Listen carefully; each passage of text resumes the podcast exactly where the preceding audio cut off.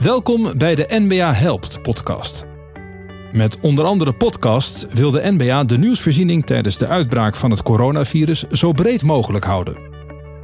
Deze podcasts zijn een aanvulling op de andere NBA-berichtgeving en voor alle leden van de NBA interessant en relevant.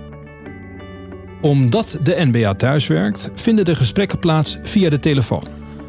Vandaag spreekt NBA-manager externe communicatie Lucas Burgering met Jan Rijken van VDGC Accountants uit Zeist.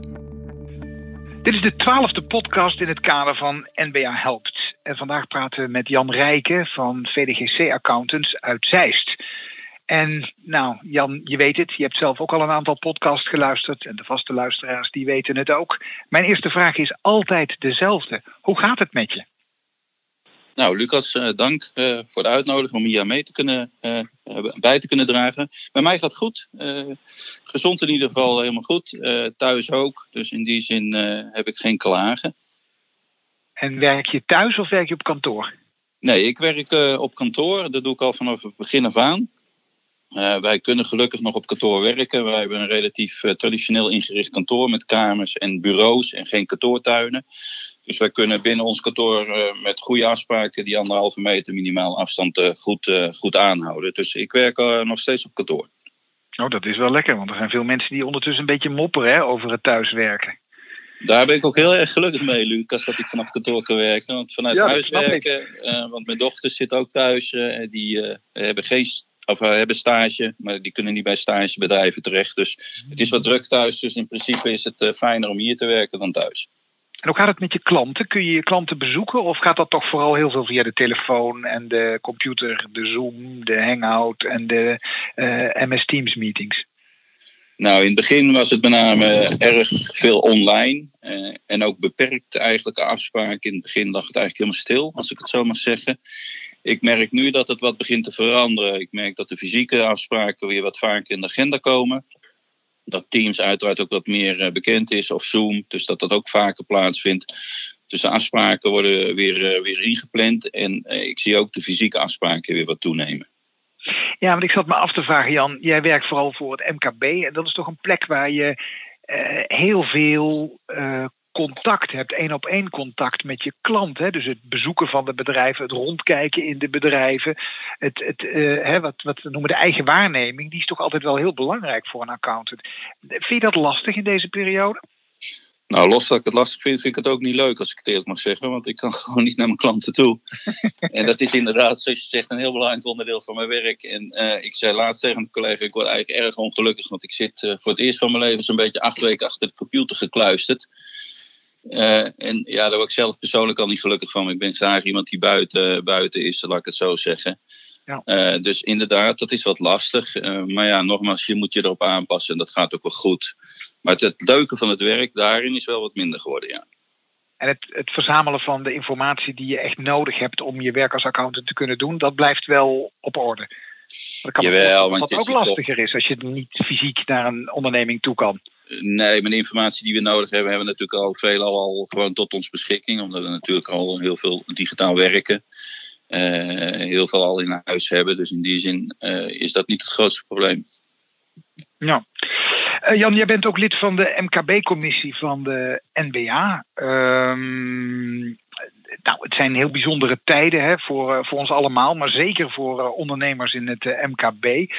Um, wat hoor jij uit, de, zeg maar uit de, het, het MKB-segment van de MBA? Wat is volgens jou, wat voor accountants op dit moment, wat hen het meest bezighoudt? Nou ja, uh, eigenlijk twee dingen. Dat is natuurlijk je eigen kantoor wat je bezighoudt. Van hoe gaat het daarmee? Hoe gaat het met, je, met, de, uh, met, met de collega's? Met de medewerkers waarmee je werkt. Uh, die zitten veel op afstand, die werken thuis. Dus de zorg daarvoor, hoe, zorgen we, hoe zorgen we dat ze aan het werk blijven? dat soort dingen. En bij klanten uiteraard. Die vragen natuurlijk ook veel meer van je. Dus op dat punt vraagt het ook veel meer aandacht. Dus je bent eigenlijk op twee, twee vlakken ben je erg druk. Dus uh, deze periode, zeg je, heb ik meer werk dan normaal? Ja, wij kunnen wel zeggen dat we de afgelopen maanden nog steeds meer dan voldoende werk hebben gehad. En eigenlijk best goede maanden als je kijkt naar de productie en uren, uh, werk, ondersteuning. Dat we dat uh, op dat moment niet merken dat het minder is geworden. En, en waar zit dat dan? Zit dat dan bijvoorbeeld bij die NOW of die TOZO, dat soort uh, zeg maar de noodmaatregelen van de regering? Of zijn er andere? Zijn, zijn er ondernemers die andere specifieke accountantsvragen op dit moment aan je stellen? Nou, niet specifiek. Het is het reguliere werk wat gewoon uh, uiteraard doorloopt. En daarbij extra komt ook inderdaad de ondersteuning wat betreft de noodmaatregelen, financieringsaanvragen, uh, prognoses, et cetera. En dat komt er allemaal wel extra bij. En wat je ook merkt is dat, dat het ook wat sneller wordt gevraagd. Hè? Dat je op dat moment in de planning ook wat sneller moet werken. Dus dat geeft ook wat extra druk. Daarbij heeft, heb je ook te maken dat uiteraard klanten op, eh, of sorry, medewerkers op afstand zitten. Dus in de afstand bewerken is het dan, zeker in het begin was het even wennen. Dat gaat nu beter. Dus dat betekent ook dat je daar uh, rekening mee moet houden. Dus dat gaf ook wat extra druk. Dat is dat interne, uh, die interne afstemming ja. waar je het over ja. had. Maar het, het, externe gedeelte met de klanten. Uh, ja. Kan je zeggen dat uh, het gewicht van de adviesrol van de MKB-accountant zwaarder is geworden?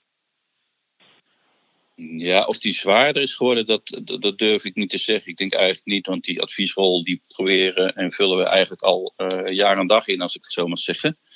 Uh, je bent natuurlijk wel, uh, probeer je er wel meer ervoor te zijn voor je klant. Hè? Dat je eigenlijk permanent beschikbaar bent voor de klant die je daarom vraagt. Want het is ja, voor ja. hen ook een onzekere periode. En je wil op dat punt ook rust hebben. Zowel bij de klant als bij jezelf. Dus op dat punt ben je er ook veel meer. Oké, laten we dan anders vragen. Wordt er meer een beroep op gedaan door je klanten? Uh, bij sommige klanten wel, bij anderen zie je dat niet veranderen. Hm. Dat varieert heel erg. Um, ik las uh, op uh, de site Accountancy van Morgen dat uit een enquête van die uh, website blijkt dat 30% van de MKB-accountants verwacht dat ze met een omzetdaling te maken gaan krijgen. Uh, dat is best veel. Overigens in diezelfde enquête blijkt dat 40% verwacht dat het ongeveer gelijk blijft aan 19. En dat ook nog eens 30% uh, juist een omzetstijging voorziet. Maar mm -hmm. 30% is best veel. Mensen die ja. dus verwachten dat ze met een daling te maken krijgen. Uh, ik zal niet vragen hoe het bij jullie is, maar herken jij het beeld in het algemeen in de sector? Uh, voor zover ik de hele sector zou kennen, dat herken ik niet. In ieder geval vanuit de commissie MKB, waar we ook met regelmaat hierover spreken. En de leden vanuit de commissie geven toch aan dat ze op dit moment erg druk zijn. En uh, op dat punt geen omzetdaling verwachten. Zeker niet in de percentages die jij noemt van 30%. Als ik het eerlijk zeg, als ik het naar ons kijk, uh, verwachten wij dat ook niet. Nee. Oké, wat ik wel hoorde is dat uh, accountants uh, merken dat uh, ondernemers meer een beroep doen op de accountant, maar vervolgens de factuur wel altijd onder op de stapel leggen. Dus dat, dat levert, nou ja, misschien toch op zijn minst een liquiditeitsvraagstuk op. Ja, dat klopt. Maar dat, is, dat zie je natuurlijk vaker als de economie of als het slechter gaat. Dan, dan word je als accountant niet als eerste betaald. dan kom je inderdaad onderaan de stapel te liggen. Wij proberen dat op te lossen door wat korter op de bal te zitten, wat sneller te factureren en ook met de klant wat sneller rond de tafel te zitten als we verwachten dat er problemen ontstaan. Ja. Uh, maar ja, dat is wel wat je, waar wij ons uiteraard ook druk om uh, maken. Of in ieder geval naar kijken van hoe gaat dat ontwikkelen. En uh, waar zien wij de problemen ontstaan wat betreft betalen van onze facturen. Oké, okay. is dat ook een tip die je zou willen geven aan andere MKB-accountants? Zorg dat je die facturering uh, uh, snel doet en daarover constant in gesprek blijft met je klant. Ja, dat zou ik wel zeker adviseren. Ja, om ook vooraf goed af te spreken wat je gaat doen en wat dat mogelijk uh, vraagt van beide kanten. Maar ik zou zeker adviseren om kort op de bal te zitten, sneller te factureren waar mogelijk. En daar, kort, daar in ieder geval aandacht voor te hebben. Oké. Okay. Heb je ook andere tips voor accountants in het MKB-segment? Nou ja, er, varieert, of er verandert nog wel eens wat in de regelgeving. Uh, en ik, ja, je natuurlijk goed laten informeren en alle sites en uh, alle dingen te blijven volgen die je daar kunt volgen. de NBA natuurlijk met NBA helpt. Kom je er niet uit, kun je natuurlijk de helpdesk bellen of andere bronnen gebruiken.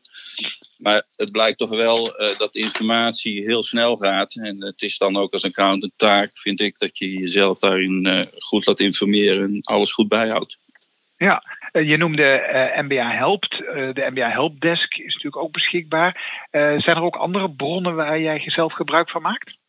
Ja, wij zijn ook lid van het SRA, onder andere, een brancheorganisatie. Dus daar maken wij ook gebruik van, van, van informatie die we van die kant krijgen. Ja. Voor, de, voor de rest natuurlijk de openbare sites van het ministerie, Belastingdienst, et cetera, volgen. En openbare bronnen zoals de media? Nou ja, kijk, we willen het ook vaktechnisch onderbouwd hebben. Dus vandaar dat we vaak ook dat soort bronnen volgen. Oké. Ehm, nou Jan, uh, tot slot, blijf gezond. Uh, dankjewel voor dit gesprek. En ehm, wie weet, tot de volgende podcast.